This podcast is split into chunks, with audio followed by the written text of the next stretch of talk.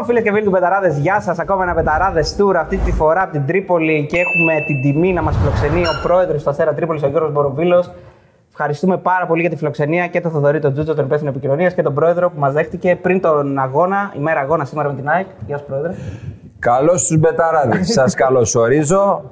Η τιμή είναι για τους τιμώντες και όχι για τους τιμώμενους. Τιμή λοιπόν είναι για μας που είχατε την καλοσύνη να έρθετε να κάνουμε μια κουβέντα, να πούμε τα σοβαρά, να πούμε και τα αστεία.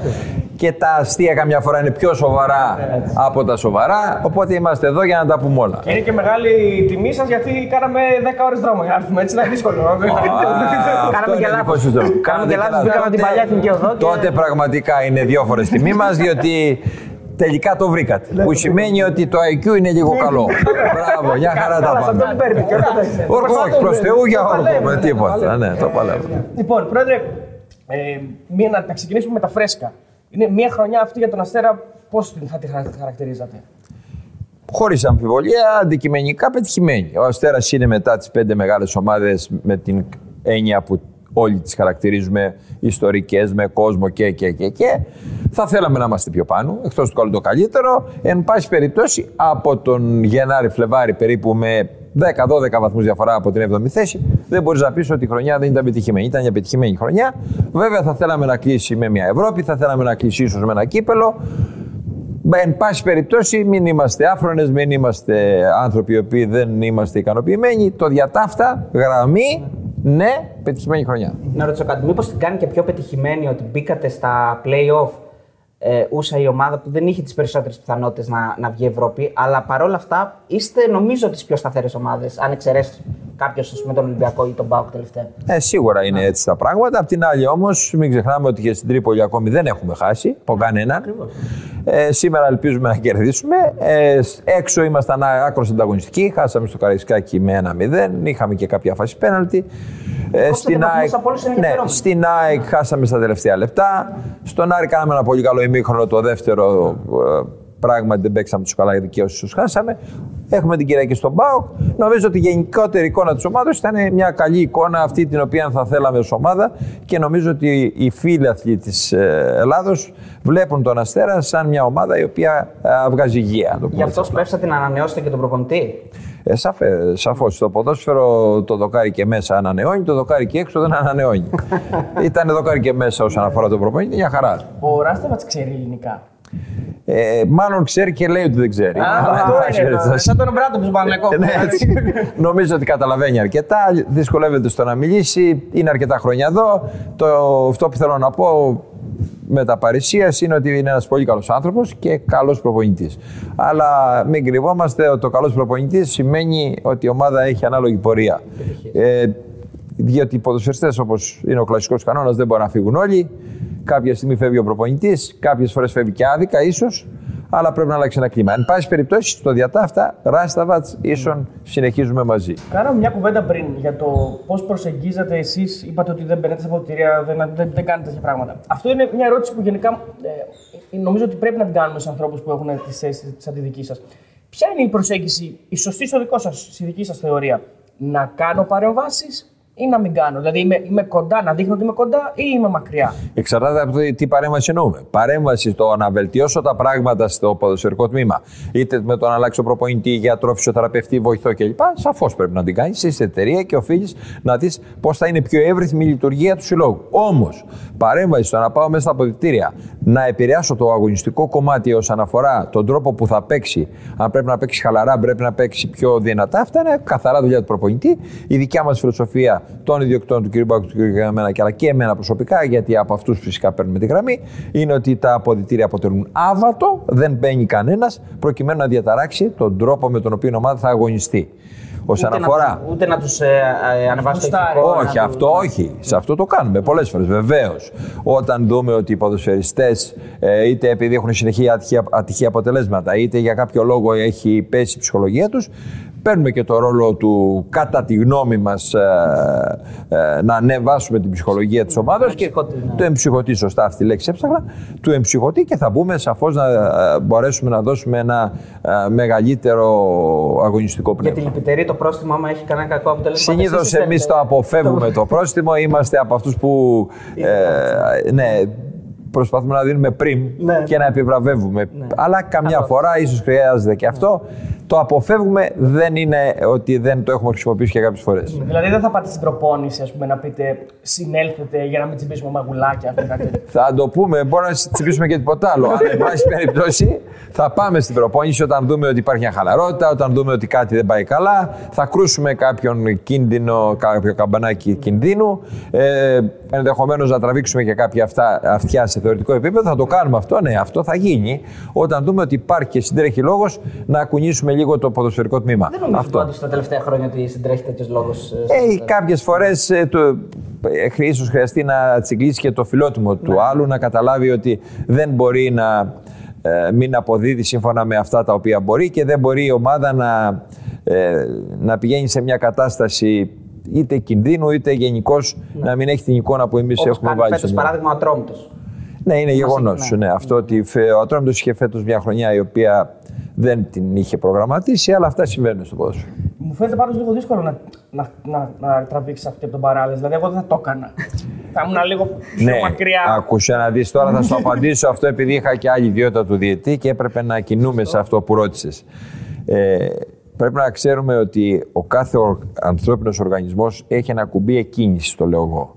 Άλλος το έχει εδώ, άλλος το έχει εδώ, άλλος το έχει εδώ. Εγώ έχω τέσσερα παιδιά. Άμα πεις το πρώτο σκάσε, κοκκινίζει.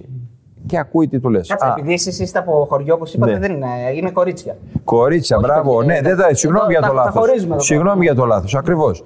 Άμα πεις λοιπόν στο πρώτο σκάσε, κοκκινίζει και ακούει τι του λες. Άμα πας με την ίδια τακτική και στο δεύτερο και πεις σκάσε, παίρνει αυτό το οποίο το έχει πρόχειρο και στο πετάει. Δηλαδή, θέλω να πω και στον παράλες και στον κάθε παράλες που ρώτησες πολύ εύστοχα, υπάρχει ο σωστός τρόπος που πρέπει να τον προσεγγίσεις για να του ενεργοποιήσει το φιλότιμο, να του ενεργοποιήσεις την απόδοση του προς το καλύτερο και να τον κάνεις να καταλάβει ότι κάπου είναι λάθος. Εδώ τώρα, επειδή πήγαμε στον παράλληλο, πώς θα τον σφυρίζατε τον παράλληλο. Γιατί καταλαβαίνω ότι κάθε διαιτητής κάνει μια προετοιμασία. Βλέπει ποιους παίκτες πάει να σφυρίξει. Ναι. Ο Έχει, παράλληλος- έχει πει στη συνέντευξή του ότι και διαιτητής πρέπει να κάνει προετοιμασία και μετά πρέπει να βλέπει τουλάχιστον πέντε φορές το έτσι, μάτι. έτσι. Ο παράλληλο λοιπόν. Αυτός είχε ακούσει σε μένα. Ναι. Ε, εννοείται. Α, Ε, όχι, κάνα- γιατί αυτό είναι σλόγγαν δικό μου. Όταν ήμουν υπεύθυνος στην ΚΕΔ για τους διαιτητές της Λίγκας, έλεγα αυτό το πράγμα. Ότι αν είναι να βλέπετε το παιχνίδι σας μια φορά, να μην το δείτε. Δεν θέλω. ναι, ναι. Πέντε τουλάχιστον. Για την Πέμπτη θα δείτε πράγματα που δεν είδατε την Δεύτερη, την Τρίτη, την Τέταρτη. Πρόεδρε, ήρθαμε διαβασμένοι. τώρα, Εντάξει, Ε, κάτω στον βεβαίως. δρόμο. Κάναμε άμα ερχόμαστε. Ω, Τόση βέβαια. ώρα είχαμε στον δρόμο. Θα το- Ε, πα- Μέχρι στιγμή το διαγωνισμό πάει καλά. Πάμε Ο παρακάτω. Παράλληλο λοιπόν που είναι ένας ιδιαίτερος παίκτης γιατί πάει πολύ στην επαφή. Από τους από τους επιθετικού που έχουν πάρα πολύ την επαφή. Ναι, ναι, ναι. Θα τον βλέπατε διαφορετικά, θα τον, θα τον προσέκατε παραπάνω, πώς παίζει. Ακριβώς είναι εξαιρετική ερώτηση. Συμφωνώ μαζί σου. Ο αγώνας παίζεται κατ' εμέ και όταν ήμουν διαιτητής την προηγούμενη, πρέπει να διαβάσεις τον αγώνα, να διαβάσεις και σε επίπεδο συλλογικό και σε επίπεδο ατομικό, να διαβάσεις τον κάθε παράλληλο. Α πάμε στη συγκεκριμένη ερώτηση. Ο παράλληλο είναι ένας άνθρωπος που πολύ σωστά είπατε ότι παίζει με επαφή. Την επαφή λοιπόν είναι αρκετά, η επαφή λοιπόν είναι αρκετά δύσκολη να την ε, αξιολογήσεις μέχρι ποιο σημείο είναι επιτρεπτέα και με, μέχρι ποιο σημείο αρχίζει και πρέπει να σφυριχθεί ένα φάουλ ή ένα Παρούχα πέναλτι. δυναμόμετρο δεν έχουμε. Μπράβο. Όμως, ο Μπαράλε είναι ένας δυνατός παίκτης που δεν πρέπει ο διαιτητής σε καμία των περιπτώσεων και κάθε παίκτη που παίζει με αυτό το στυλ να του αφαιρεί το φυσικό του προσόν, το μεγάλο του προσόν που είναι η δύναμη. Να του το σφυρίζει όταν περάσει το όριο που πρέπει να αγωνίζεται. Εκεί λοιπόν πολλοί διαιτητές κάνουν λάθος, διότι ο Μπαράλες το κύριο προσόν του είναι η δύναμη και οφείλουμε στο βαθμό που, που παίζει μέσα στα όρια του επιτρεπτού να μην του το στερούμε. Πολλές φορές δηλαδή άδικα σφυρίζονται λάθη. Ε, φάουλ αντίον. Τεχνικά ή- ναι. Κάποιες φορές πολύ σωστά βέβαια. Γιατί είναι και αυτοί οι παίκτες που είναι πάρα πολύ δυνατοί. Τέτοια είδους συζήτηση γίνεται, ας πούμε, για παράδειγμα, τώρα κάνω παρένθεση και στο NBA με τον, με τον LeBron. Που κάποιοι λένε ότι με τον LeBron James που παίρνει λιγότερα φάουλ Ανέβηκε από ό,τι το θα έπρεπε να παίρνει. Γιατί είναι τόσο δυνατός που νομίζουν οι διαιτητές ότι δεν θα πρέπει να το σφυρίξουν, ας πούμε. Αυτό μάλλον εννοείται. Ότι είναι τόσο Ναι, δυνατός. ακριβώς. Και, και δεν Ακριβώς. φαίνεται να υπάρχει φάουλ. Ε, Ακριβώς. Είναι τόσο δυνατός και πρέπει αυτό να το αξιολογούμε σωστά. Είστε 14 χρόνια, δεν κάνω λάθος; Βεβαίως. 14 χρόνια είναι πρόεδρο στην ομάδα. Έχουν βγει πάρα, πάρα πολλοί παίκτες από τις ακαδημίες της ομάδας που έχουν κάνει καριέρα. Νομίζω τελευταίο παιχνίδι της Εθνικής είχε στην αποστολή τέσσερις παίκτες που έχουν προκύψει από τις ακαδημίες της ομάδας. Φορτούνης, Δουβίκας, ε, Μπακασέτας. Κυριακόπουλος, Μπακασέτας και δεν ήταν, ήταν εκτός αποστολής ο Κουρμπέλης. Λόγω τραυματισμού που θα ήταν σίγουρα. Οπότε θα μιλάγαμε για πέντε. Για πέντε, ναι. Πώ αισθάνεστε γι' αυτό, Γιατί είναι Αισθανόμαστε μια πάρα εποχή. πολύ καλά. Οι ακαδημίες μας είναι υψηλού επίπεδου. Ε, δεν πρέπει να ξεχνάτε ότι έχουμε ένα σοβαρό ντεζαβαντάζ, ένα μειονέκτημα δηλαδή ότι είμαστε μια μικρή πόλη που σημαίνει δεν έχουμε δικούς μας ποδοσφαιριστές. Αναγκαζόμαστε και κάνουμε ένα εντός εισαγωγικών ποδοσφαιρικό παιδομάζωμα από όλη την Ελλάδα. Το οποίο και αυτό πάει καλά. Το οποίο πάει καλά. Ε, οι ποδοσφαιριστές που έρχονται εδώ ε, οι μικροί ποδοσφαιριστές. Έχουμε τεράστια ευθύνη την οποία και την ξέρουμε και φροντίζουμε να, την, ε, να, να απολαμβάνουμε αυτή τη εμπιστοσύνη. Ποια είναι αυτή, ότι είναι μικρές ηλικίες που είναι επιρρεπείς στο να, λόγω εφηβείας να ξεφύγουν είτε στο σχολείο, είτε στη συμπεριφορά, είτε ε, στο ερωτικό, είτε στην, σε κάποια αρρώστια. Σε καταχρήσεις. Σε καταχρήσεις πάει φύσεως. Ναι. Εκείνο είναι το πρώτο που μας νοιάζει και γι' αυτό έχουμε πετύχει. Εμείς το πρώτο που θα διασφαλίσουμε ως αστέρας είναι ο, ο πατέρας όταν μας δώσει το παιδί του, όταν θα το παραλάβει, να το παραλάβει έντονη προσωπικότητα, υγιές και σωστόν άνθρωπο. Αν παίξει και μπάλα, όποια ευτυχία.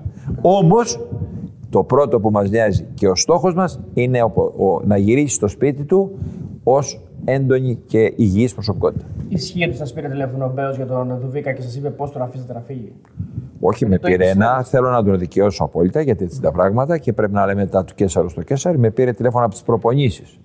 Και μου είπε, εγώ νόμιζα ότι ήρθε ένας ποδοσφαιριστής μικρός και θέλαμε να δούμε πώς θα πάει. Αυτός μου λέει ένας ολοκληρωμένος ποδοσφαιριστής και σε διαβεβαιώ ότι αυτός ο ποδοσφαιριστής θα παίξει σίγουρα σε εμάς βασικός.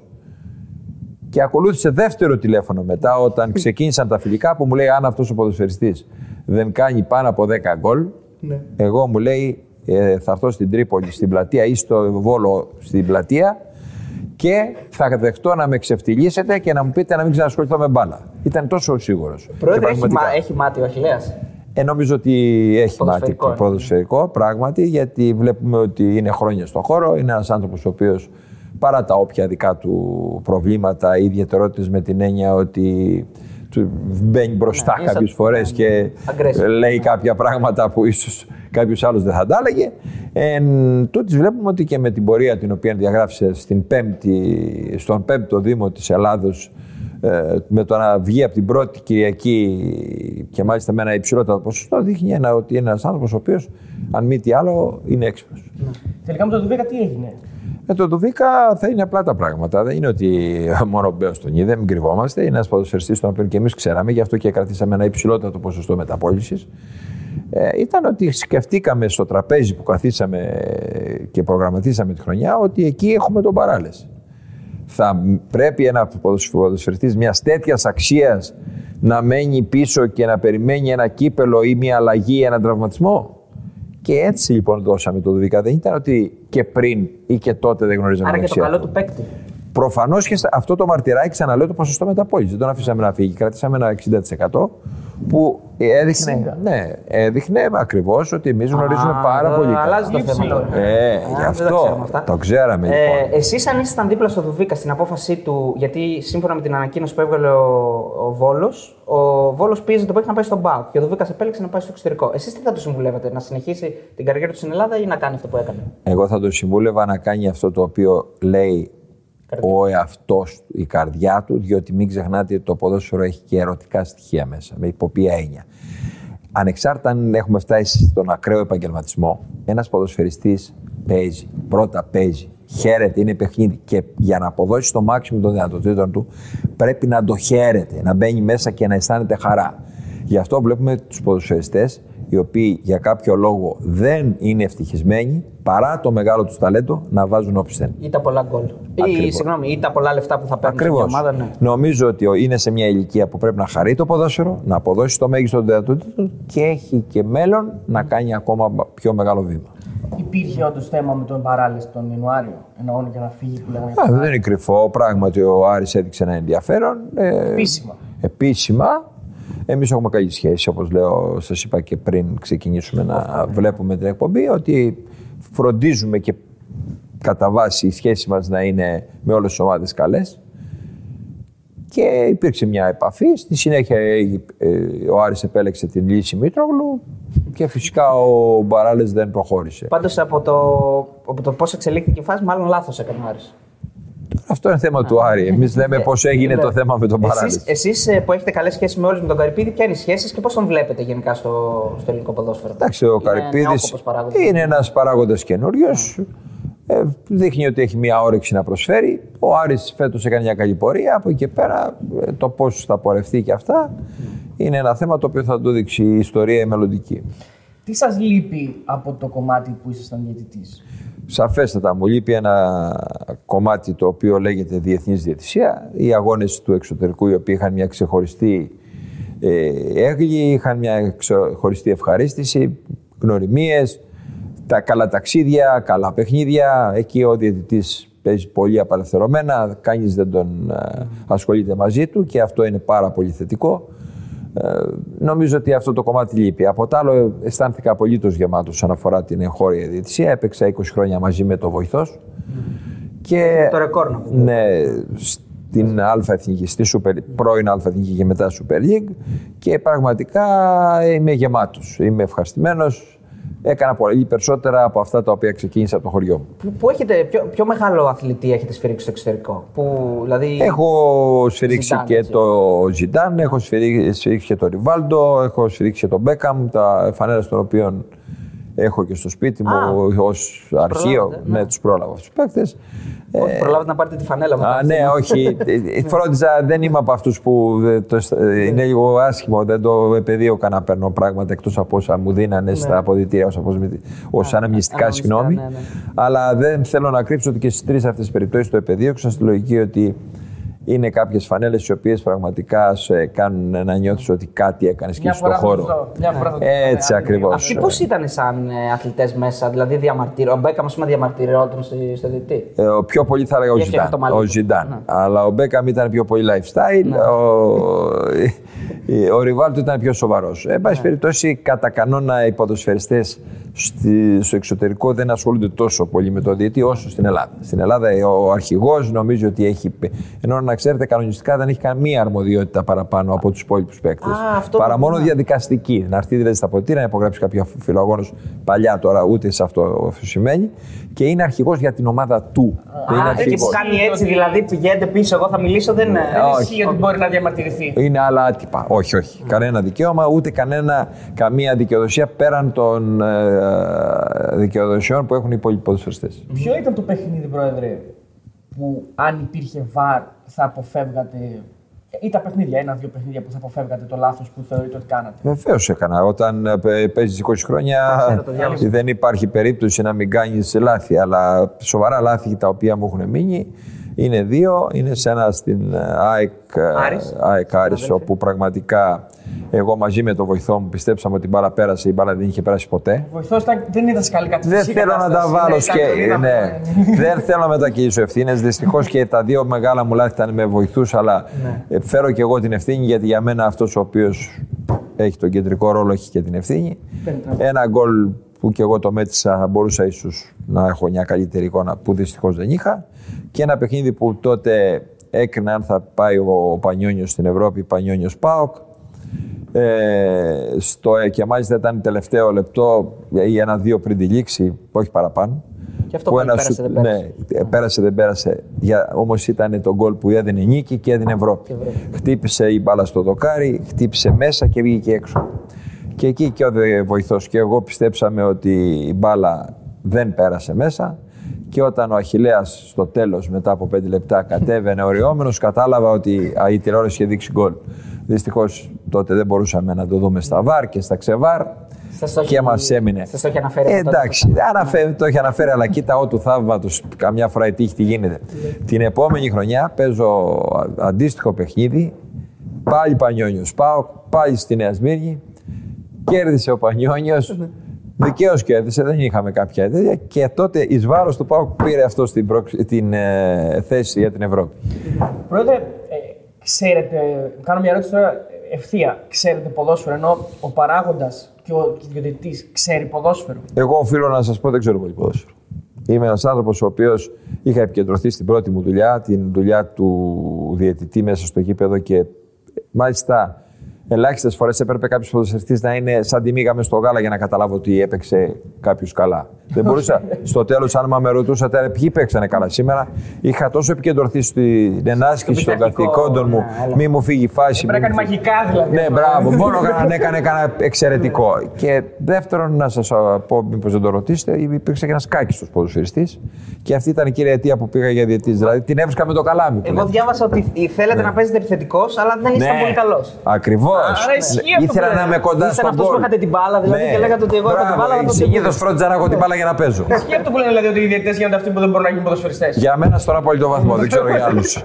δεν ήμουν καλός ποδοσφαιριστής. Και όσον αφορά τα διοικητικά, να σας ξεκαθαρίσω, γι' αυτό πιστεύω ότι αυτό ισχύει και για τους προπονητές. Επιτρέψτε μου, είναι η προσωπική μου γνώμη. Το διοικητικό κομμάτι. Το κομμάτι παίζω μπάλα. Το κομμάτι ε, είμαι διαιτητής είναι ξεχωριστά πράγματα. Απαιτούν διαφορετικά προσόντα. Βέβαια, αν κάποιος τυχαίνει να είναι μέσα στο γήπεδο καλός και έχει και προσόντα διοικητικά ή προσόντα να γίνει διαιτητής, θα συμφωνήσω ότι είναι ένα βαντάζ.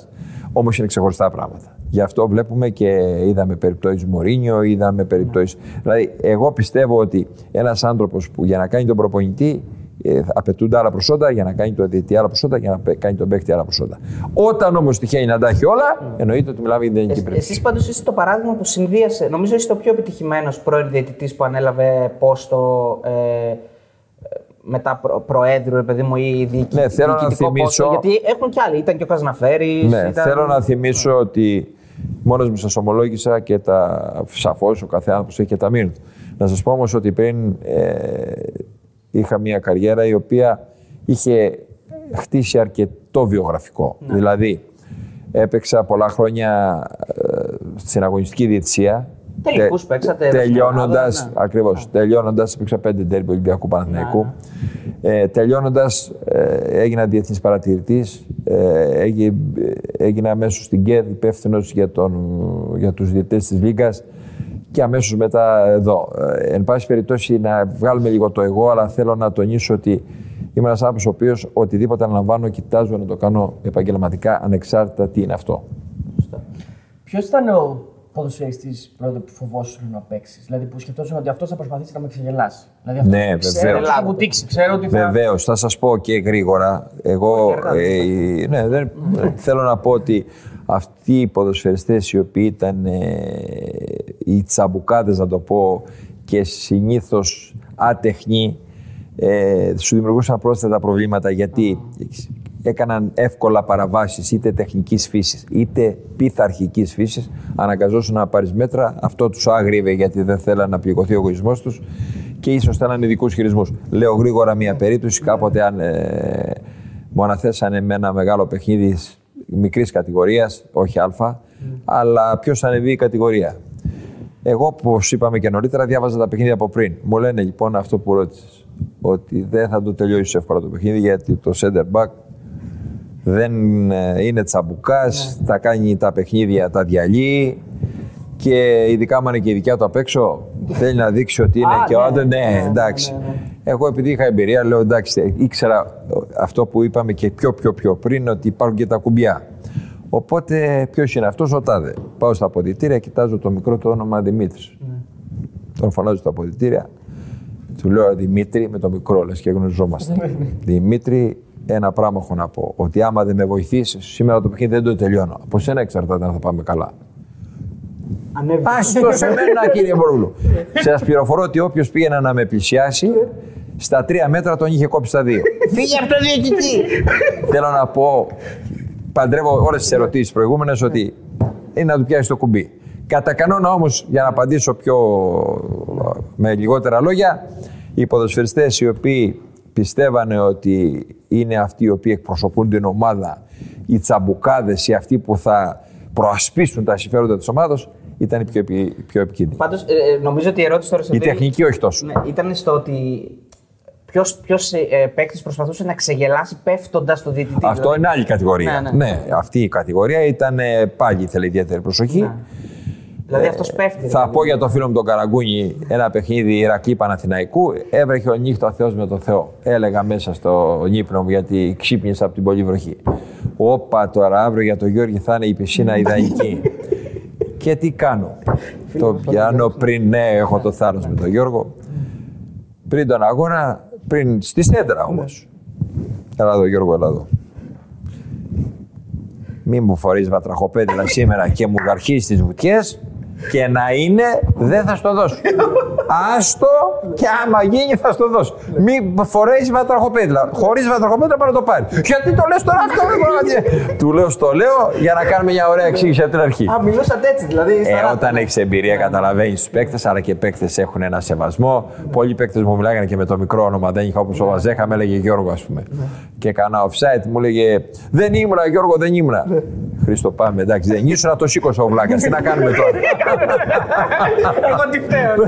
Ε, το λέγαμε χαριτολογώντας. Πάμε παρακάτω. Τώρα το σφίξαμε, φύγαμε, πάμε. Ο- Αυτό που λέγεται για τον Γιανακόπουλο και τον Αλεξανδρή, το έχετε στο μυαλό σου ότι ίσχυε λίγο, δηλαδή ότι όντως βουτούσαν, ε, προσπαθούσαν να Όλες οι ομάδες, μην παραξηγηθώ που είπα για Ναι, τον ναι. Γιώργο τον Καραγκούνη, βεβαίως και αυτούς που είπες και άλλοι ακόμα. Ε, οι ποδοσ- έπρεπε να καταλάβεις ότι ένας ποδοσφαιριστής, αυτό θα το βλέπετε κι εσείς, παιδιά, δεν είναι ότι είναι εμπειρία ενός διαιτητού, ενός ενός ματιού από διαιτητή. Τι θέλω να πω. Βλέπετε καμιά φορά που λέτε κι εσείς οι δημοσιογράφοι, του έγινε πέναλτι, αλλά το τόνισε ακόμα περισσότερο και γι' αυτό το χάσε. Δηλαδή, είναι γεγονός ότι κάποιοι παίκτες είτε τους γίνει είτε δεν τους γίνει, προσπαθούν να δείξουν ότι τους κόψανε στα 5 και στα 6. Ε, νομίζω ότι αυτό είτε οι διαιτητές που έχουν εμπειρία το καταλαβαίνουν, αλλά και ένα κοινό μάτι το βλέπει. Ε, σε εκείνο το μάτς στο Ολυμπιακό ΣΑΕΚ, ε, το 2-0 με το πέναλτι που δίνεται στον Καραπιάλη με τον Απατζίδη που τρελάθηκε Ναι, και ο ναι. Απατζίδης. Τελικά ήταν πέναλτι μετά που το είδατε ξανά. Κοιτάξτε, παιδιά, θα σας θυμίσω κάτι και πρέπει να τα λέμε όλα. Αυτό ένα παιχνίδι ήταν τελευταία αγωνιστική και ήταν διαδικαστικό. Διαδικαστικό, ναι, ναι. Όχι απλώ. Όχι, όχι, να τα λέμε. Δηλαδή δεν το ήθελε κανένας Ολυμπιακός αυτό το παιχνίδι. Όχι, όχι, όχι. Όχι, γιατί έχει Για το- σημασία. για το λάθος Γιατί του- ήταν μια χρονιά που ο Ολυμπιακός χρεώθηκε ότι άλλαξε τα, το ρου τη ιστορία κλπ. Εγώ μου αρέσει να μιλάω ανοιχτά. Ναι. Ένα παιχνίδι διαδικαστικό, καθαρά φιλικό στην ουσία. Δηλαδή δεν είχε καμία βαθμολογική σημασία. Εγώ ήταν μια αντεπίθεση, σας θυμίζω. Ναι, ναι.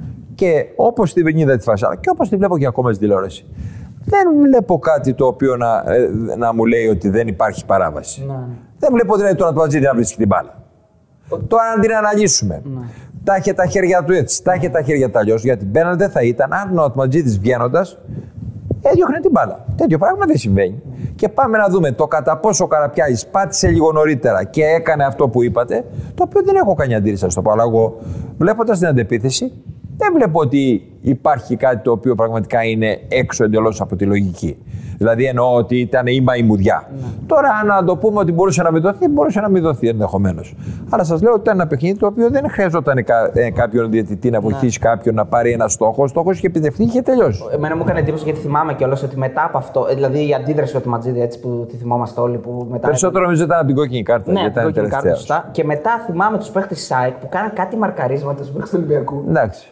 Ήτανε, σας θυμίζω ότι ήταν η χρονιά που είχε πάει ο Μπάγκεβιτς. Ακριβώς, αυτό ήθελα να πω ότι και η περίεργη Υπήρχε ατμόσφαιρα ένα, δεν βοηθούσε. υπήρχε ένα πεκάρισμα στην πλευρά της ΑΕΚ ότι εκείνη τη χρονιά πήρε ο Ολυμπιακός το πρωτάθλημα με τον προπονητή που είχαν αυτοί μέχρι πέρυσι. Υπήρχε μια, θα λέγαμε, κόντρα η οποία έβγαλε αυτό το στυλ παιχνιδιού. Πιστεύω ότι σε γενικές γραμμές το παιχνίδι δεν είχε κακή διαιτησία. Που, που πολλές φορές είχε γίνει, έτσι, να το τονίσουμε γι' αυτό. Αλλά ε, ήταν ένα παιχνίδι αδιάφορο. Που για μένα αυτό ε, στο ποδόσφαιρο πάντα για μένα πρέπει να ξεκινάμε από το αν υπάρχει σκοπιμότητα ή όχι. Εγώ με ενοχλεί πάρα πολύ και στη ζωή μου αυτό. Αν υπάρχει σκοπιμότητα, δεν συγχωρώ τίποτα. Αν, υπάρχει, αν δεν υπάρχει σκοπιμότητα, είμαστε άνθρωποι και κάνουμε λάθη. Αλλά στο συγκεκριμένο παιχνίδι, επαναλαμβάνω, δεν υπήρχε και το γνωρίζετε από τη βαθμολογία. Δηλαδή δεν το χρειαζόταν και να είχαν ήταν πρωταθλητή. Αν γυρνούσατε τον χρόνο πίσω, θα ενεργούσατε διαφορετικά στη Ριζούπολη, θα, θα μπορούσατε να κάνετε κάτι διαφορετικό. Εντάξει, έχετε μιλήσει Σε πολλές φορές γι' ευχαριστώ αυτό. πάρα πολύ για την ωραία ερώτηση. Είδες. Όχι, Εντάξει, δεν- συμφωνήσω με ναι. τις ερωτήσεις, Ναι, έτσι. δεν θα άλλαζα τίποτα για τον εξής απλώς τον λόγο. Α βρεθεί ένας σοβαρός άνθρωπος να μου πει με ποια αρμοδιότητα θα έφευγα εγώ από το γήπεδο. Όσον αφορά το αγωνιστικό κομμάτι, δεν υπάρχει ούτε πλάγιο. Ναι. Τολμώ να πω ότι ήταν από τις καλύτερες διαιτησίες. Είτε γιατί το παιχνίδι πήγε, βοήθησε, είτε γιατί δεν γίνανε Ο δύσκολε Ολυμπιακός σκόραρε φάσεις. αρχή Δεν στην με αρχή. ενδιαφέρει. Μπορώ να τα δεχτώ όλα ό,τι πείτε. Λάθη όμως δεν γίνανε. Θυμίζω ότι σε ένα γήπεδο εντελώς ακατάλληλο για τέτοιο παιχνίδι που έδινε πρωτάθλημα ήταν 9.000 Ολυμπιακοί και 6.000 Παναθηναϊκοί. Ναι, ήταν και από τις δύο ομάδες. Και παρόλα τα αυτά με βάλανε και εμένα γιατί μπήκα και εγώ σε ένα λάκκο λεόντων. Ναι. Και αγωνιστικά δεν έγινε το παραμικρό. Πάμε τι έγινε απ' έξω. Δεν είχα καμία αρμοδιότητα εγώ στο τι έγινε απ' έξω. Έγινε κάτι που ο διαιτητής έπρεπε να φύγει. Αυτό να μου απαντήσει κάποιος. Με ποιο κανονισμό εγώ θα έφευγα από το γήπεδο; Πριν την έναρξη θα έλεγα ότι χτυπήσανε το πούλμαν, μου είπανε, γιατί εγώ είχα μπει δυόμιση ώρες με εντολή της αστυνομίας μέσα στο γήπεδο. Ε, Στα αποδητήρια, συγγνώμη. Α- Αν εσείς το βλέπατε να χτυπάνε το πούλμα, Ναι. τώρα ρωτώ κάτι. Αν Ναι. εσείς ήσασταν μπροστά την ώρα που χτυπάνε το πούλμα, Επειδή έχω έχετε παίξει- αρμοδιότητα. έχετε Όχι, αρμοδιότητα. καμία Α, αρμοδιότητα. ούτε Η τότε. αρμοδιότητα ήταν των παρατηρητών και της αστυνομίας. Να έρθει ο αστυνομικός και να μου πει ότι εγώ δεν μπορώ να διασφαλίσω την ασφάλεια του αγώνα. Ή να έρθει ο παρατηρητής και να μου πει οι συνθήκες είναι τέτοιες που η διοργανώτρια αρχή αναβάλει το παιχνίδι. Εγώ δεν είχα καμία τέτοια Εσείς αρμοδιότητα. δεν, είδατε τίποτα, δεν αντιληφθήκατε κάτι. Όχι, και να- Κάτι το Στα ξέρω. πολιτήρια, Ναι, κάτι- κάτι το οποίο να μου δίνει έναυσμα και να μου με πάει στον κανονισμό και να πω ότι βάσει του άρθρου τάδε, εγώ δεν κάνω το παιχνίδι. Δεν μου απαντάει κανείς σε αυτήν την ερώτηση, την οποία έχω κάνει από τότε πάρα πολλές φορές. Κανένας διαιτητής δεν θα φύγει, όχι εγώ. Δεν μπορούσε να φύγει ο διαιτητής από το παιχνίδι. Τι θα έλεγα, σκόρμα και φεύγω.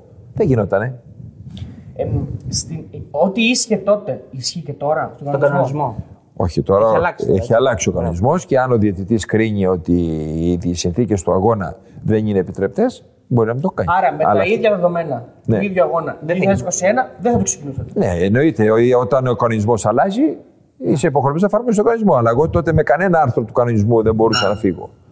Επίσης ήσταν και στη λεωφόρο με. Την άλλη χρονιά την ήμουν άλλη χρονιά, τέταρτος. έτσι, Με το Φιλιππίνο. Ήμουν τέταρτος. Όχι, την επόμενη χρονιά έγινε αντίστοιχο παιχνίδι με το Δούρο. Εγώ ήμουνα, έπαιξα στη Ριζοπολή. Ήμουνα τέταρτος την επόμενη Κυριακή στον τελικό κυπέλο Άρη Πάο στη Θεσσαλονίκη. Α, ναι. Και την επόμενη χρονιά που πάλι έδωσε πρωτάθλημα στον Παναθηναϊκό αυτή τη φορά, ήμουνα μέσα στου τέσσερις διαιτητές που έγινε κλήρωση. Βγήκα τέταρτος και ήμουνα μέσα στο γήπεδο. Στο οποίο επίσης δεν θα κάτσω να ζυγίσω εγώ. Αυτά στα πει ιστορίες, το που είναι οι πιο αρμόδι, αρμοδιότεροι από μένα. Αλλά και εκεί είχαμε ένα εντελώς ακατάλληλο γήπεδο, όπως ήταν και της Ριζοπολή, το τονίζω αυτό. Όσον αφορά τις εγκαταστάσεις κυρίως, γιατί ο κόσμος ε, ήταν σε πολύ κοντινή απόσταση με συνθήκες όχι τόσο καλές ενώ σαν κτή, κτηριακές εγκαταστάσεις δεν βοηθούσαν για να γίνει μια στο- σωστή αστυνόμευση και σωστή διεξαγωγή με ασφάλεια του αγώνα και εκεί είχαμε ιδιαίτερα φανατισμό. Έγιναν και φάσεις οι οποίες γίνανε. Έγιναν οι φάσεις με την Ναι. αποβολή του. Που... Ναι, αυτά είναι άλλα θέματα. Δεν θα πω στο Τζοβάνι τεχνικό και κομμάτι. ναι. Θα πω όμως ότι είχαμε δύο παιχνίδια με έντονο φανατισμό. Με έντονο, και σας θυμίζω ότι και τα επόμενα χρόνια γίνανε παιχνίδια τα οποία. Το ένα δεν έγινε, αν θυμάμαι καλά. ε, Παναθηναϊκός Ολυμπιακός.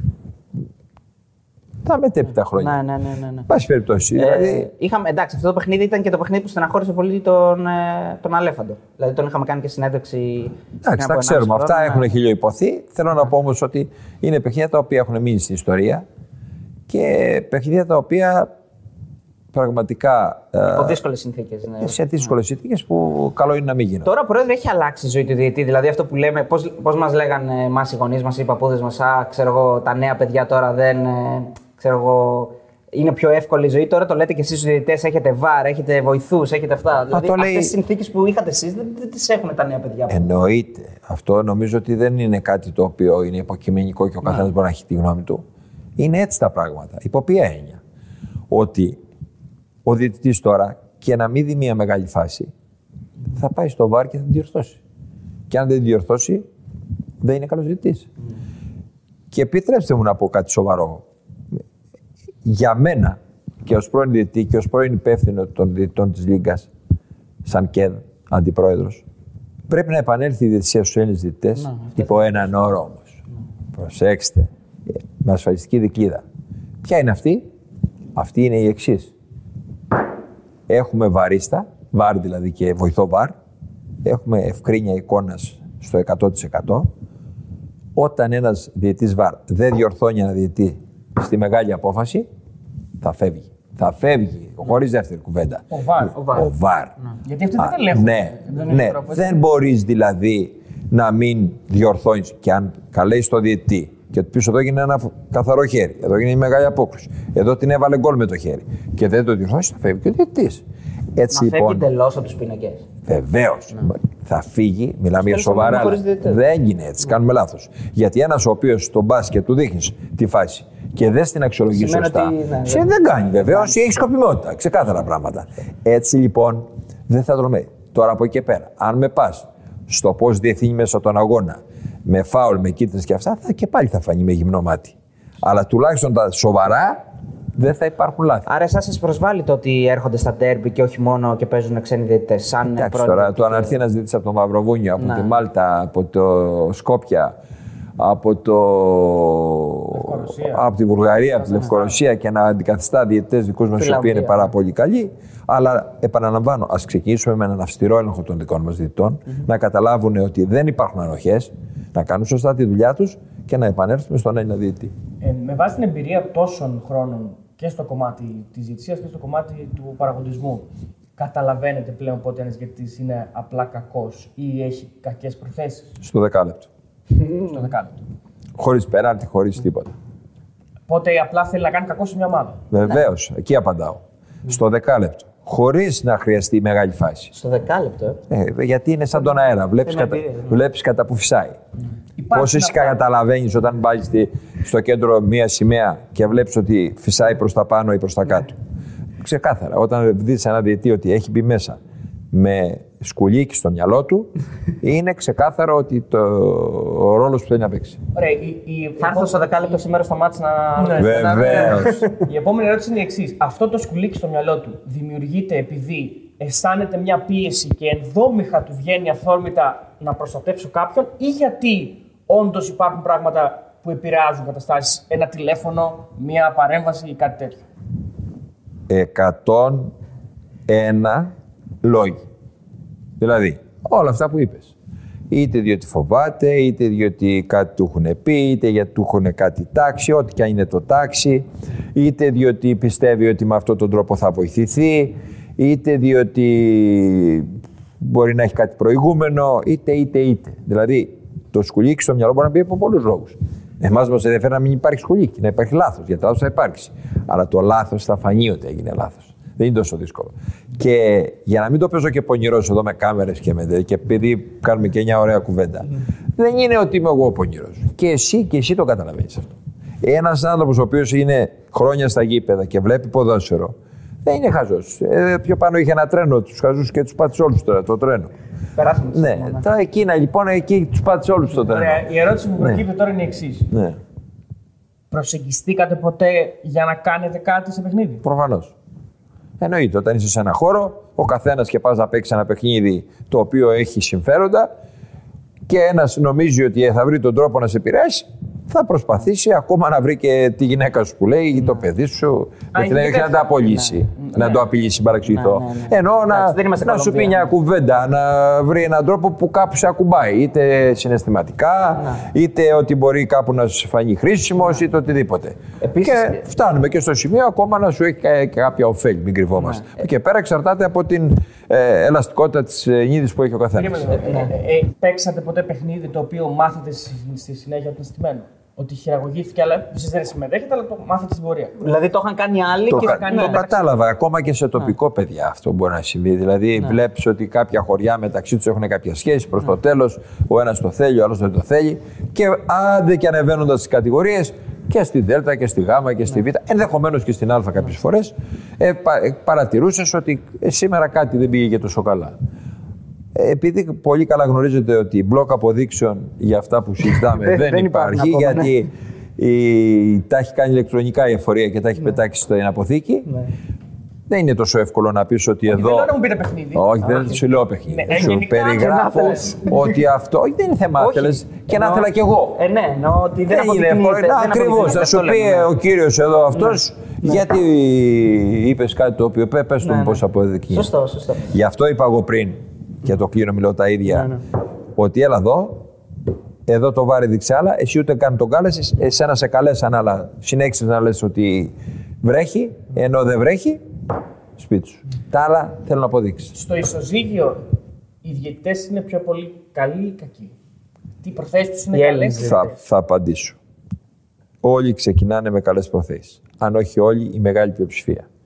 Στην πορεία δημιουργούνται τα προβλήματα όταν ε, ο διετής δεν τον αφήνουν να παράσχει το έργο που έχει στο μυαλό του και του λένε ότι για να το, ε, για να το κάνεις το έργο, για να έχεις μια καλύτερη εξέλιξη, οφείλεις να μιλάς με τον Βασίλη, με τον Βαγγέλη, με τον Θανάση. Τελικά, πρόεδρε, παρά, παράγκε, πόσε παράγκε υπήρχαν στο ελληνικό ποδόσφαιρο; Κατά καιρούς πολλές. Πολλές. Ποιες ήταν αυτές; Ναι. Αυτές που εσείς οι δημοσιογράφοι κατά καιρούς γράφατε.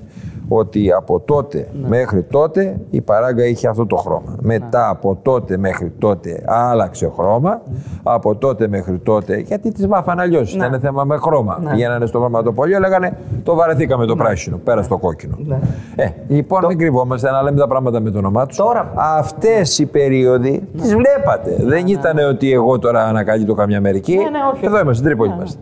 Λοιπόν, αυτοί, αυτέ, αυτές οι Ναι. περίοδοι λοιπόν ήταν που και η Α, Β ή Γ ομάδα, μεγάλη ομάδα προφανώς, είχε μια επιρροή. Την οποία επιρροή την αντιλαμβανόταν όλοι οι συμμετέχοντες με οποιαδήποτε ιδιότητα στον χώρο του ποδοσφαίρου. Είτε αυτός λεγόταν ΕΠΟ, είτε Λίγκα, είτε διαιτητής, είτε παράγοντας, είτε προπονητής, είτε δημοσιογράφος, είτε, είτε, είτε.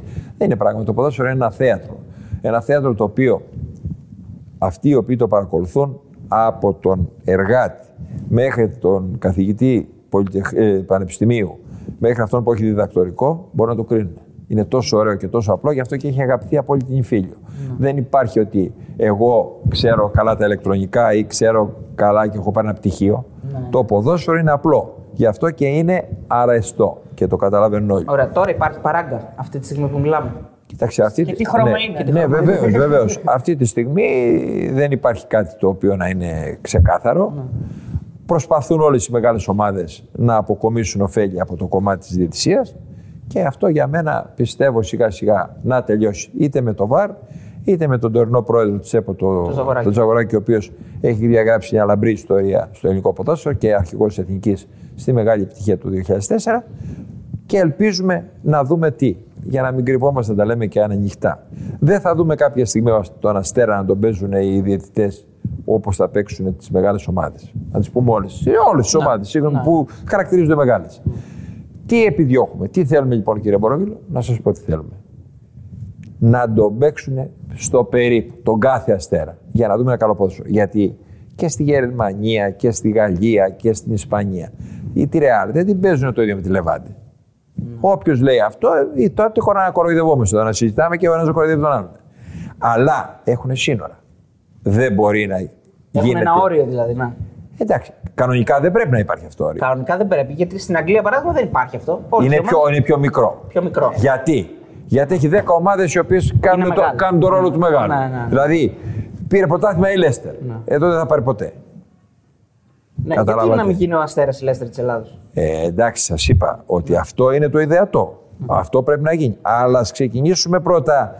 Εσύ μου λες να πάμε στη Θεσσαλονίκη, να πατήσουμε το κουμπί να πάμε στη Θεσσαλονίκη. Πρέπει να ξεχωθούμε από εδώ, να πάμε, κάνουμε τα πρώτα βήματα. Ναι. τα κάνετε όμως, να δηλαδή. πάμε στο ταξί, να πάμε στο αεροδρόμιο. Μία από τις μία από τις τέσσερις ομάδες που συμμετέχει 14 χρόνια Ναι, στη Super League. ναι, Αυτό είναι ένα. ακριβώς. Ε, ναι, δεν είναι τυχαίο. Είναι ένα επίτευγμα από μιας ομάδας η οποία είναι οργανωμένη πάρα πολύ καλά ε, και προσπαθεί να ακολουθήσει ένα δρόμο μοναχικό ελπίζοντας ότι θα φτάσει όσο πιο ψηλά γίνεται. Εμείς μιλάμε γενικώς το ότι πρέπει να συμβεί για να δούμε ένα ποδόσφαιρο καλύτερο, να μικρύνουν οι αποστάσεις και να βλέπουμε όσο μπορούμε τις ομάδες με το ίδιο μάτι. Βέβαια, εντάξει, ανελειπώς όλα αυτά τα χρόνια, αλλά το 11 αχωθήκατε λίγο. Δηλαδή, Όχι, δεν αγχωθήκαμε. Ξεκάθαρα πράγματα. Η ομάδα είχε μια πολύ κακή χρονιά και εκμεταλλεύτηκε το γεγονός ότι μια άλλη ομάδα ε, προκειμένου. Ηρακλής. Ο Ηρακλής δεν είναι κακό, μια ιστορικότατη ομάδα. Έκανε μια σοβαρή παράβαση και από την οποία δεν μπορεί να αμφισβητήσει κανένας. Αυτή είναι μια παράβαση που αποδείχθηκε δικαστικά ότι πραστογραφήθηκαν δημόσια έγγραφα προκειμένου να κάνει μεταγραφές στην περίοδο του Δεκεμβρίου. Αυτό εκδικάστηκε από τα αρμόδια όργανα και σε πρωτοβάθμιο και σε δευτεροβάθμιο και σε πολιτικά δικαστήρια και σε ευρωστοκάς και ο Αστέρας δικαιώθηκε σε όλες τις περιπτώσεις.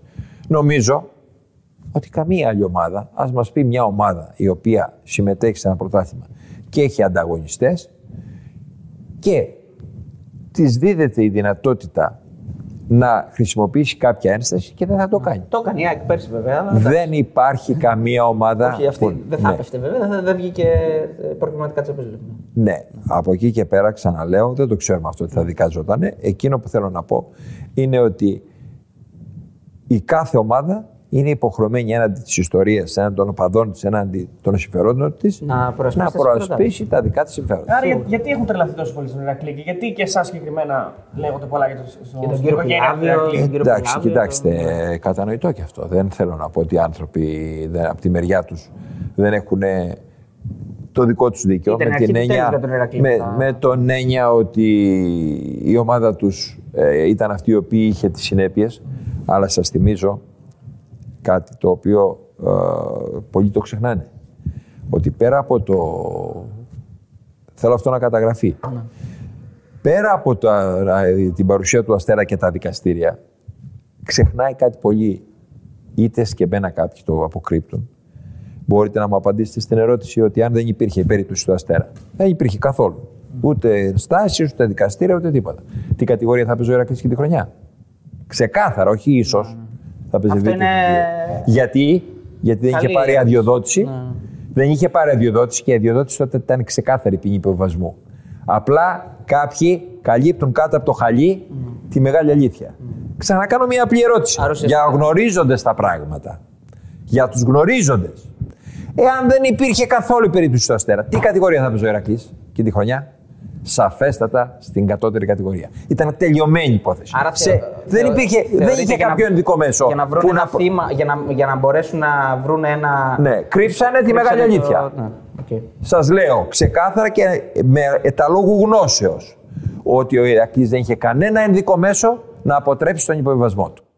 Οπότε Από την δημιούργησε έναν περίπτωση, εχθρό. Ναι, απ' την περίπτωση της αδειοδότησης. Λέτε εσείς, ναι. Η οποία αδειοδότηση, σας θυμίζω, έχει τρεις βαθμούς. Και στους τρεις βαθμούς δεν είχε πάρει αδειοδότηση. Οριστικά.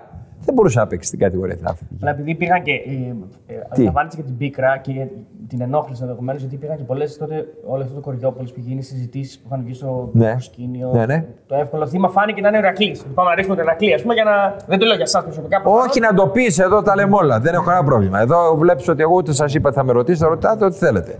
Ξαναλέω, ο Αστέρας έκανε χρήση των συμφερόντων του προκειμένου, έκανε χρήση της ε, περίπτωσης αυτής για να εξυπηρετήσει τα συμφέροντά του. Αλλά και να μην το έκανε. Αλλά αν δεν υπήρχε καθόλου αυτή. εδώ, Όχι, δεν πήγαινε, δεν υπήρχε η αποκάλυψη του πλαστού χαρτιού. Ναι. Καθόλου.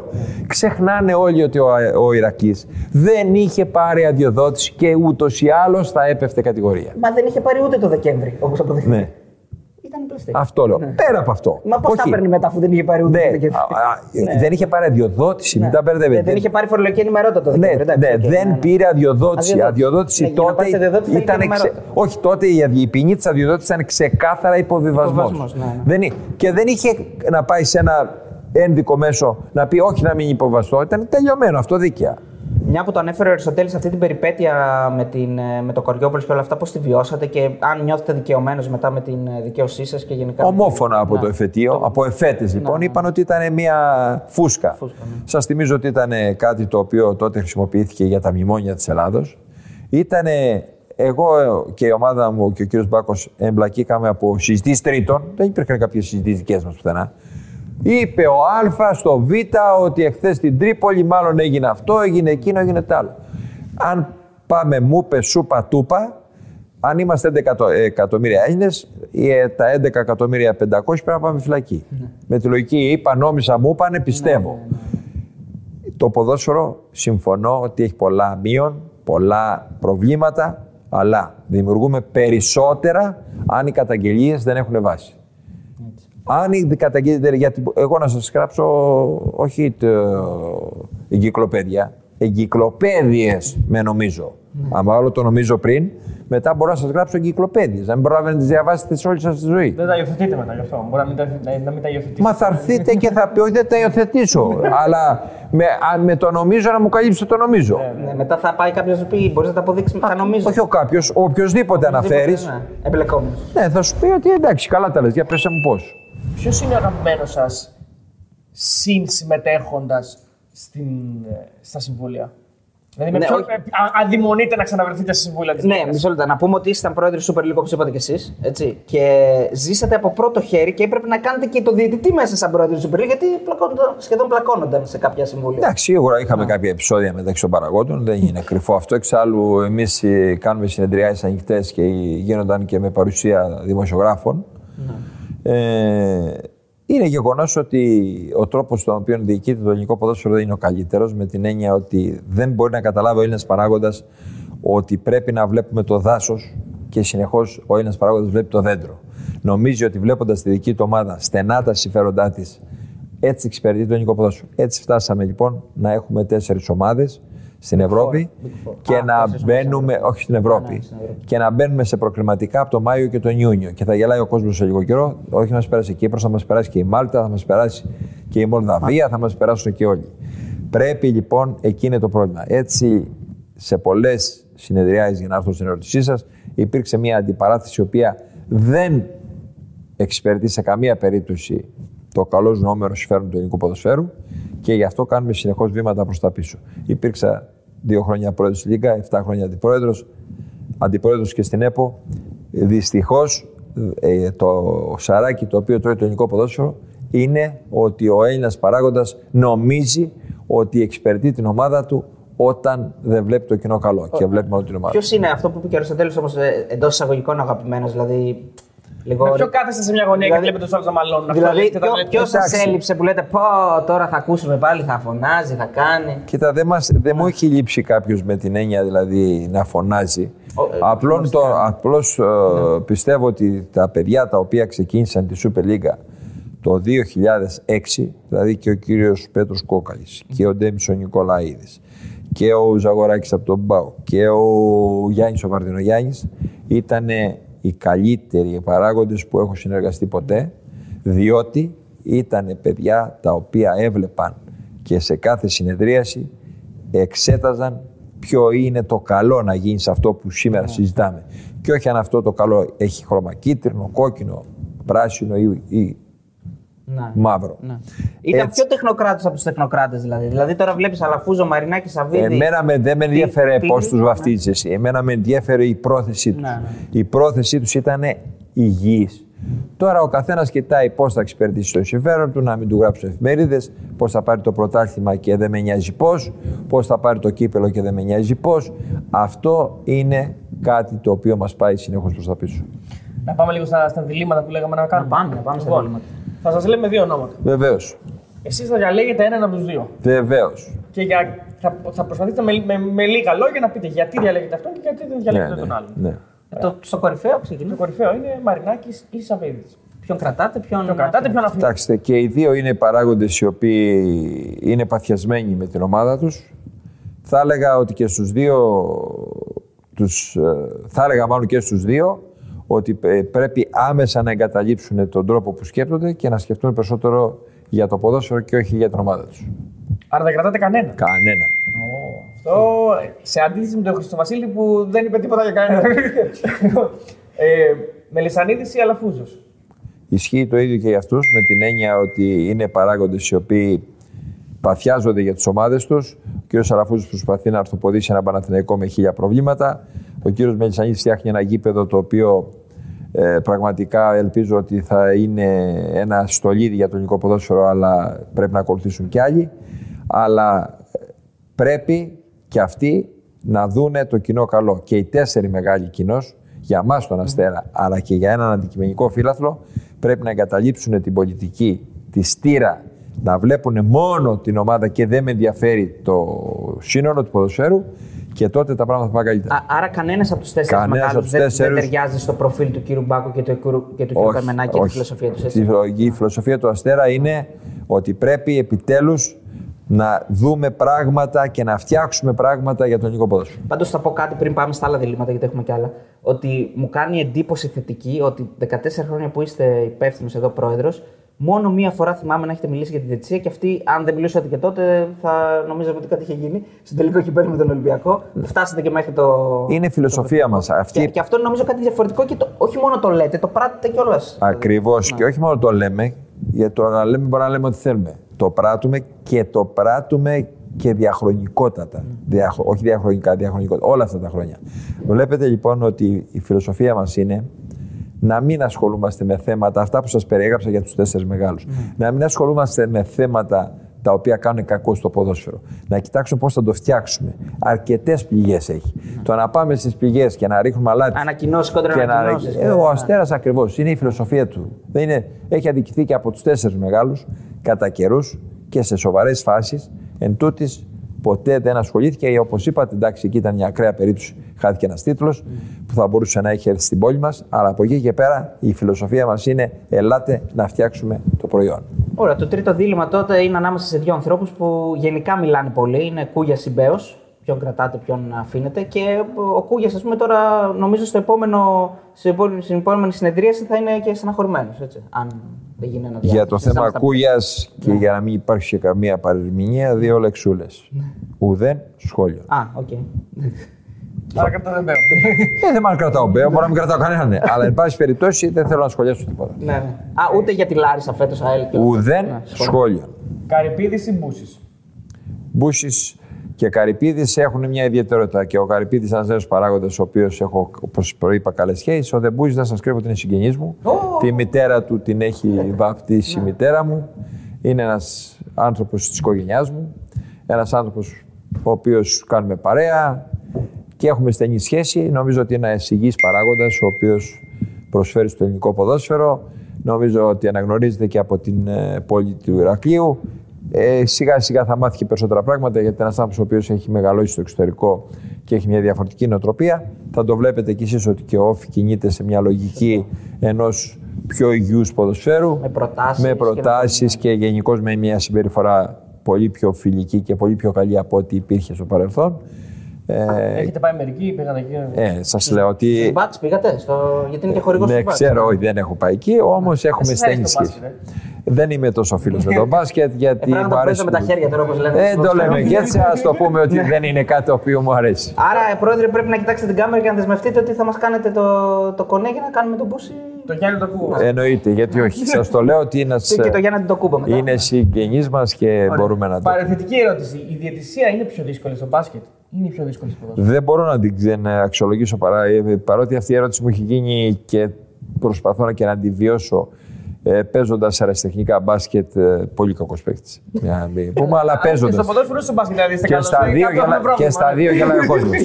Έχετε κάποιο άθλημα που είστε. Ήμουν για highlights. Κολύμβηση είναι Πινκ-πονγκ, τίποτα τέννις. έτσι. Ε, όχι. Όχι, όχι. Και Δυστυχώς. αυτά με τα χέρια παίζετε, θα μου πείτε. ναι. Ναι. Εν πάση περιπτώσει, τι, τι με Για το ρώτησε. μπα- ε, Για το- ότι- αν- Αν θεωρείτε ότι. είναι- ε, Γιατί έχει Ναι, πολύ- πολύ νομίζω, στενή επαφή. νομίζω, νομίζω ότι στο ποδόσφαιρο είναι πιο δύσκολη η διαιτησία. Θα σας πω γιατί. Γιατί παίζεται σε πολύ μεγαλύτερο χώρο Με περισσότερου. Και βέβαια τώρα ίσως το VAR να διευκόλυνε κάπως τα πράγματα, αλλά πριν VAR ήσουν υποχρεωμένος να έχεις μάτια σε πολλά στρέμματα.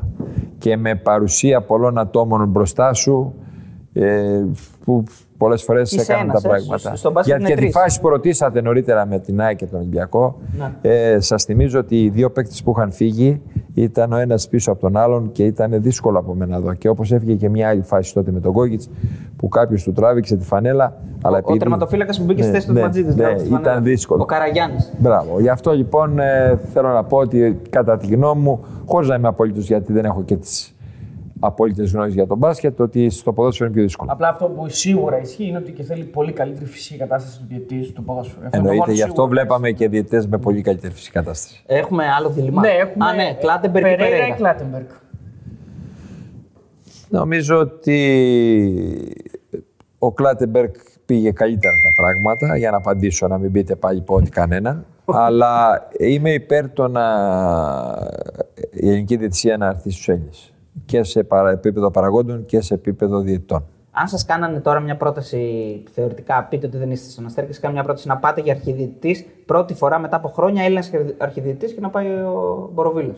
Θα πηγαίνατε; Τονίζω ότι για να μην παραξηγηθεί η απάντησή μου δεν γίνεται, αλλά θα πήγαινα. Γιατί δεν πρέπει να ξεχνάτε ότι τα 20 χρόνια στην κορυφαία κατηγορία, αλλά και τα υπόλοιπα πιο κάτω, γιατί μην νομίζετε ότι δεν ήταν βιώματα, είναι βιώματα, γιατί αυτή είναι η σωστή λέξη να την πω πάλι, είναι βιώματα τα οποία έχουν μπει, όχι στην ψυχή μου, στην ψυχή μου είναι σίγουρο έχουν μπει και στο Είναι πετσί μου. βιώματα όμως που σας κάνουν τόσο σταθερό και στιβαρό να αντέξετε αυτή την τοξικότητα. Δηλαδή, σκεφτείτε ότι θα, κάθε μέρα κάποιος θα λέει κάτι για εσά. Και η τοξικότητα είναι ένα βίτσο. ε, βεβαίως. Έχει διαστροφή λίγο το να. Το επάγγελμα. Ναι, γι' αυτό και στον έρωτα η διαστροφή έχει, έχει τη χάρη της. Υπήρχε. Υπάρχει γήπεδο το οποίο λέγατε πώς θα πάμε να παίξουμε εκεί μέσα; Ε, Σαφέστατα. Ε, Ένας διαιτητής, θα σας πω βεβαίως. Ένας διαιτητής υπολογίζει τις συνθήκες κάτω από τις οποίες θα διεξαχθεί ένα παιχνίδι και ένα, ε, μια βασική συνθήκη είναι το τι γήπεδο θα πάει να παίξει. Το γήπεδο του Όφη, παράδειγμα. Ο Όφη τότε με γεντικουλέ, με φανατικό κοινό. Από πάνω. μ, Από πάνω, με απόσταση από το βοηθό, γιατί είχα παίξει και βοηθός πολλές φορές στα 1,5-2 μέτρα. Ε, δημιουργούσε συνθήκες οι οποίες, όπως και να το κάνεις, είμαστε όλοι άνθρωποι και άνθρωποι και οι διαιτητές. Όταν βλέπουν 6, 7, 10.000 κόσμο να κρέμεται πάνω από το κεφάλι τους, δεν είναι και ότι. Δύσκολο γήπεδο. Θυμάμαι σε ένα παιχνίδι με την ΑΕΚ, επειδή έχουμε και τώρα ένα προϊόν μπροστά μας. έφυγε ένα σας το ανοίξουμε κουτάκι, να το δείξουμε κιόλας, βεβαίως. Έφυγε ένα κουτάκι πορτοκαλάδας τσίγκινο κλειστό. Αν έφευγε αυτό. Ναι. Ναι, έφυγε δίπλα μου. Ίσως να με άγγιξε και ελάχιστα. Πάντως τον ήχο τον... κλειστό ήταν. Κλειστό. Τον ήχο τον θυμάμαι ακόμη. τώρα, τώρα τον θυμάμαι ακόμη. Και πήγε με στον μουσικό χώρο. Σε κάποια υπόδειξη, Μπορούσες να κάνεις ζημιά. Φυσικά. όχι, Κλειστό, μπορούσες να σε σκοτώσει.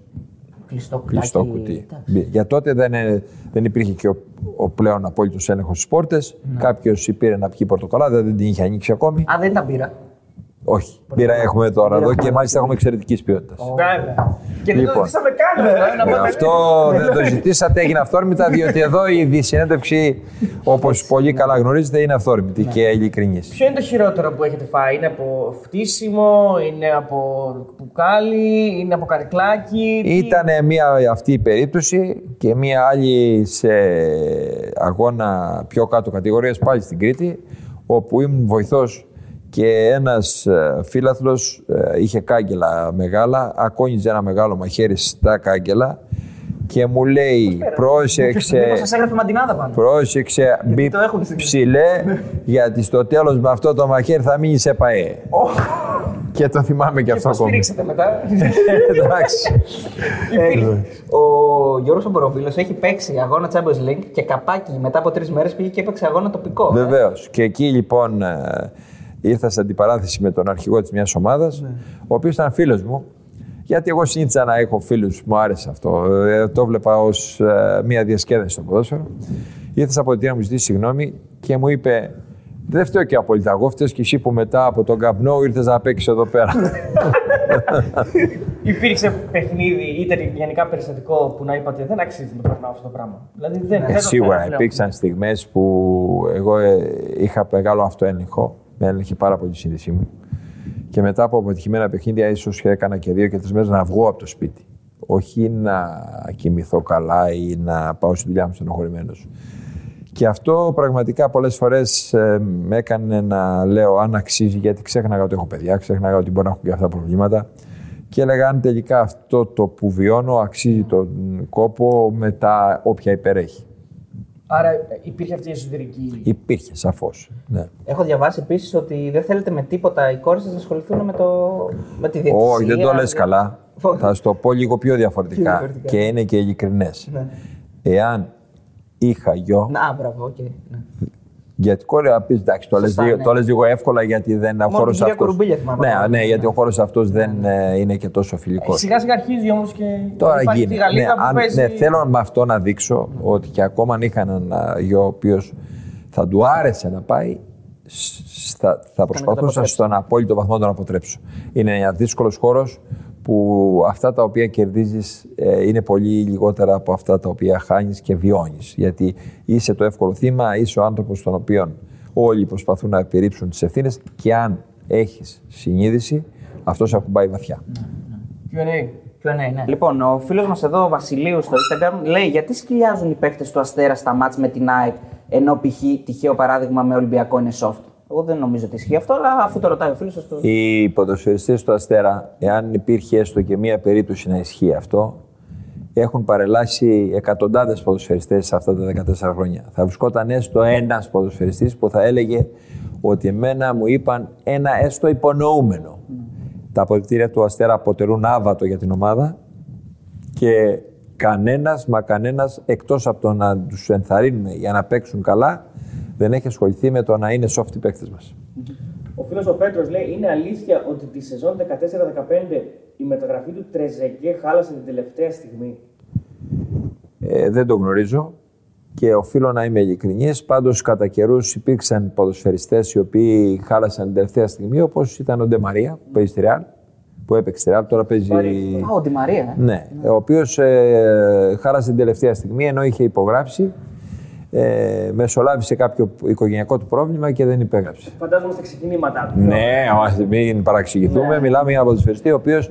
Αλλά είχαμε κλείσει την μεταγραφή και η οποία χάλασε και συνέχεια έκανε την λαμπρή πορεία μετά. Και τώρα, δική μου ερώτηση αυτή, ποιος είναι ο κορυφαίος παίκτης που έχει περάσει στη δική σας διαδρομή εδώ στην Αστέρα; Που, αυτό που θυμάστε που Ναι. αγαπήσατε πιο πολύ, το Εντάξει, πλέον σας. δεν θα ήθελα να δικήσω κάποιον, αλλά για να μην απαντάω πάντα ουδέτερα, θα πω ότι ο Ντεμπλάση ήταν ένας ποδοσφαιριστής ο οποίος έβαλε τη δική του σφραγίδα και είχε μια αρκετά σημαντική συμμετοχή στο γεγονός ότι βρέθηκε ο Στέρα στην πρώτη χρονιά στους ομίλους του Europa Έφερε League. και λεφτά. Επίση, την αντίστοιχη ερώτηση, ποιος ήταν αγαπημένος προπονητής όλα αυτά τα χρόνια. Δηλαδή που ταιριάξετε πολύ στη φιλοσοφία σου; Εντάξει, ε, τη στιγμή που υπάρχει προπονητής στον Αστέρα Ναι, ναι, αυτή τη εντάξει, στιγμή είναι, ε, δεν πρέπει να απαντήσω. Ποιος ήταν ο παίκτης που μετανιώσετε που δεν φέρατε; Εντάξει, πε- ποδοσφαιριστές οι οποίοι μετανιώσαμε που δεν ήρθε. Δεν θυμάμαι τώρα κάποιο ποδοσφαιριστή ο οποίος να τον είχαμε στο, στο στόχαστρο και να μην ήρθε και στη συνέχεια να μεγαλούργησε.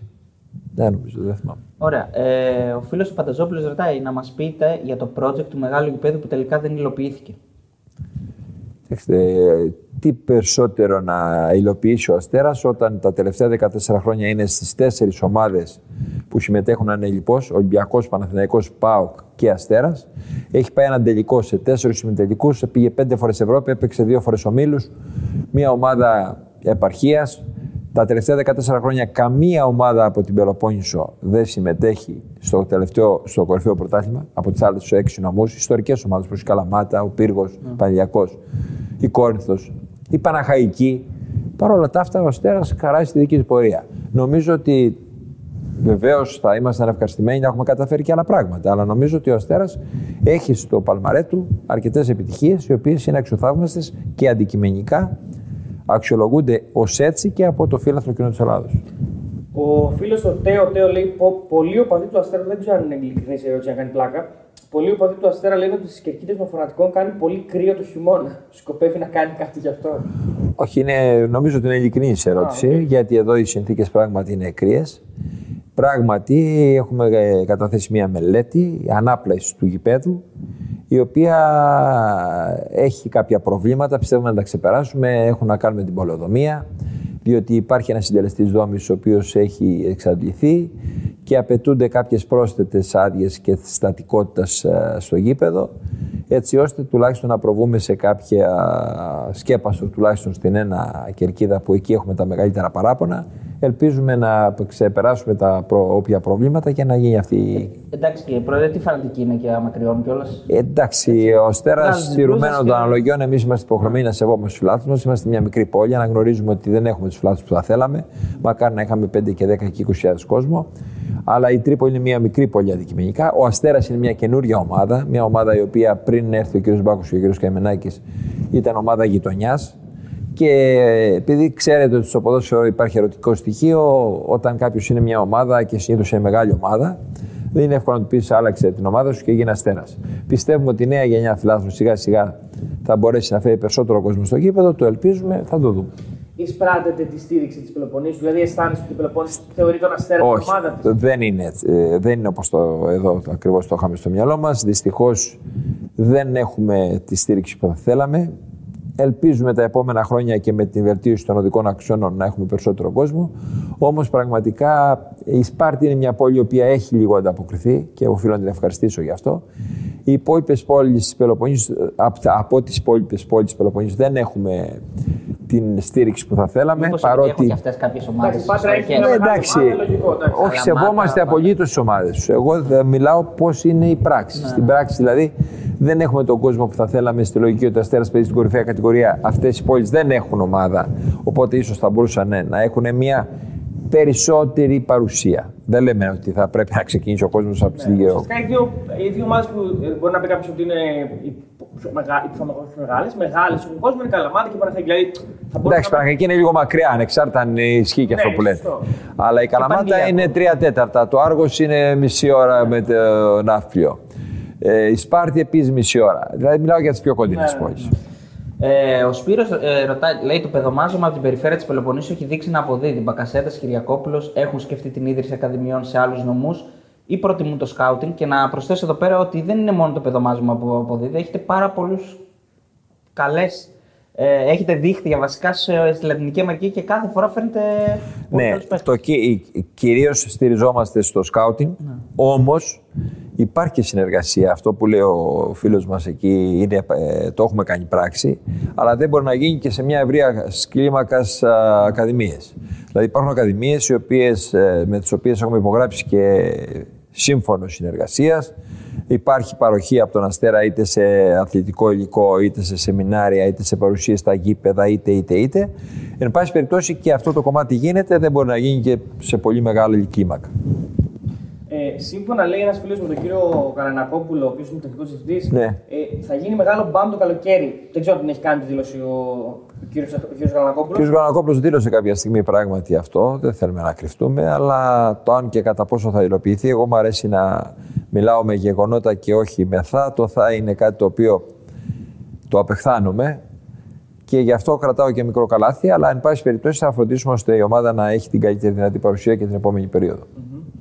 Μία δική μου ερώτηση τώρα είναι: Υπάρχει το τηλεοπτικό πέναλτι; Δηλαδή, το πέναλτι που λέμε ότι δεν θα δινόταν ποτέ από έναν επιθετή live στο, στο γήπεδο; Ναι, εγώ είμαι υποστηρικτής αυτής της άποψης. Ε, φτάσαμε στο σημείο τα τελευταία χρόνια με την μεγάλη είσοδο της τηλεόρασης στο γήπεδο να μπασκετοποιηθεί λίγο το ποδόσφαιρο. Δηλαδή, α, να, εδώ βλέπεις έχουμε επαφή. Και είναι μια επαφή η οποία πραγματικά στη ροή του αγώνα δεν δημιούργησε κάποιο πρόβλημα. Δεν, γιατί μην κρυβόμαστε. Το πέναντι είναι γκολ. Κατά μεγάλο ποσοστό. Το πέναντι μπορεί να διαμορφώσει μια, ένα αγώνα, μπορεί να διαμορφώσει μια κατηγορία, μια Ευρώπη, έναν υποβιβασμό. Δεν πρέπει να δίνεται ελαφρά την καρδιά. Είναι πράγματι όπως τη χαρακτηρίσανε από την ίδρυση του ποδοσφαίρου η εσχάτη των ποινών. Ε, δεν μπορούμε να δίνουμε την εσχάτη των ποινών γιατί έγινε μια, ένα μικρό τραβηγματάκι, ένα μικρό, μια επαφή μικρή, την οποία άμα την πάμε και την αναλύσουμε δυτικά και να της βλέπεις εδώ, εδώ, εδώ, εδώ βλέπεις, έγινε πέναλτι. Ναι, ε, το, το, το υποστηρίζω και εγώ αυτό που είπες. Άρα το VAR ενδεχομένως κάπου, κάπου. Ναι, γι' αυτό είπα ότι με σωστή εκπαίδευση το ΒΑΡ μπορεί να, απο, να απονείμει δικαιοσύνη. Να δώσει δηλαδή αυτά τα οποία πρέπει να δίδονται στη φυσική ροή του αγώνα. Μπεταράδες και ξερό ψωμί. Τα καλύτερα παιδιά που έχουν έρθει, έχω δώσει άπειρες συνεντεύξεις, ήταν ειλικρινείς, κάναμε μια φιλική κουβέντα, να τα βλέπετε και να κοιτάτε το κανάλι των Μπεταράδων, διότι μόνο αυτοί λένε την αλήθεια και το κυριότερο θα περάσετε καλά.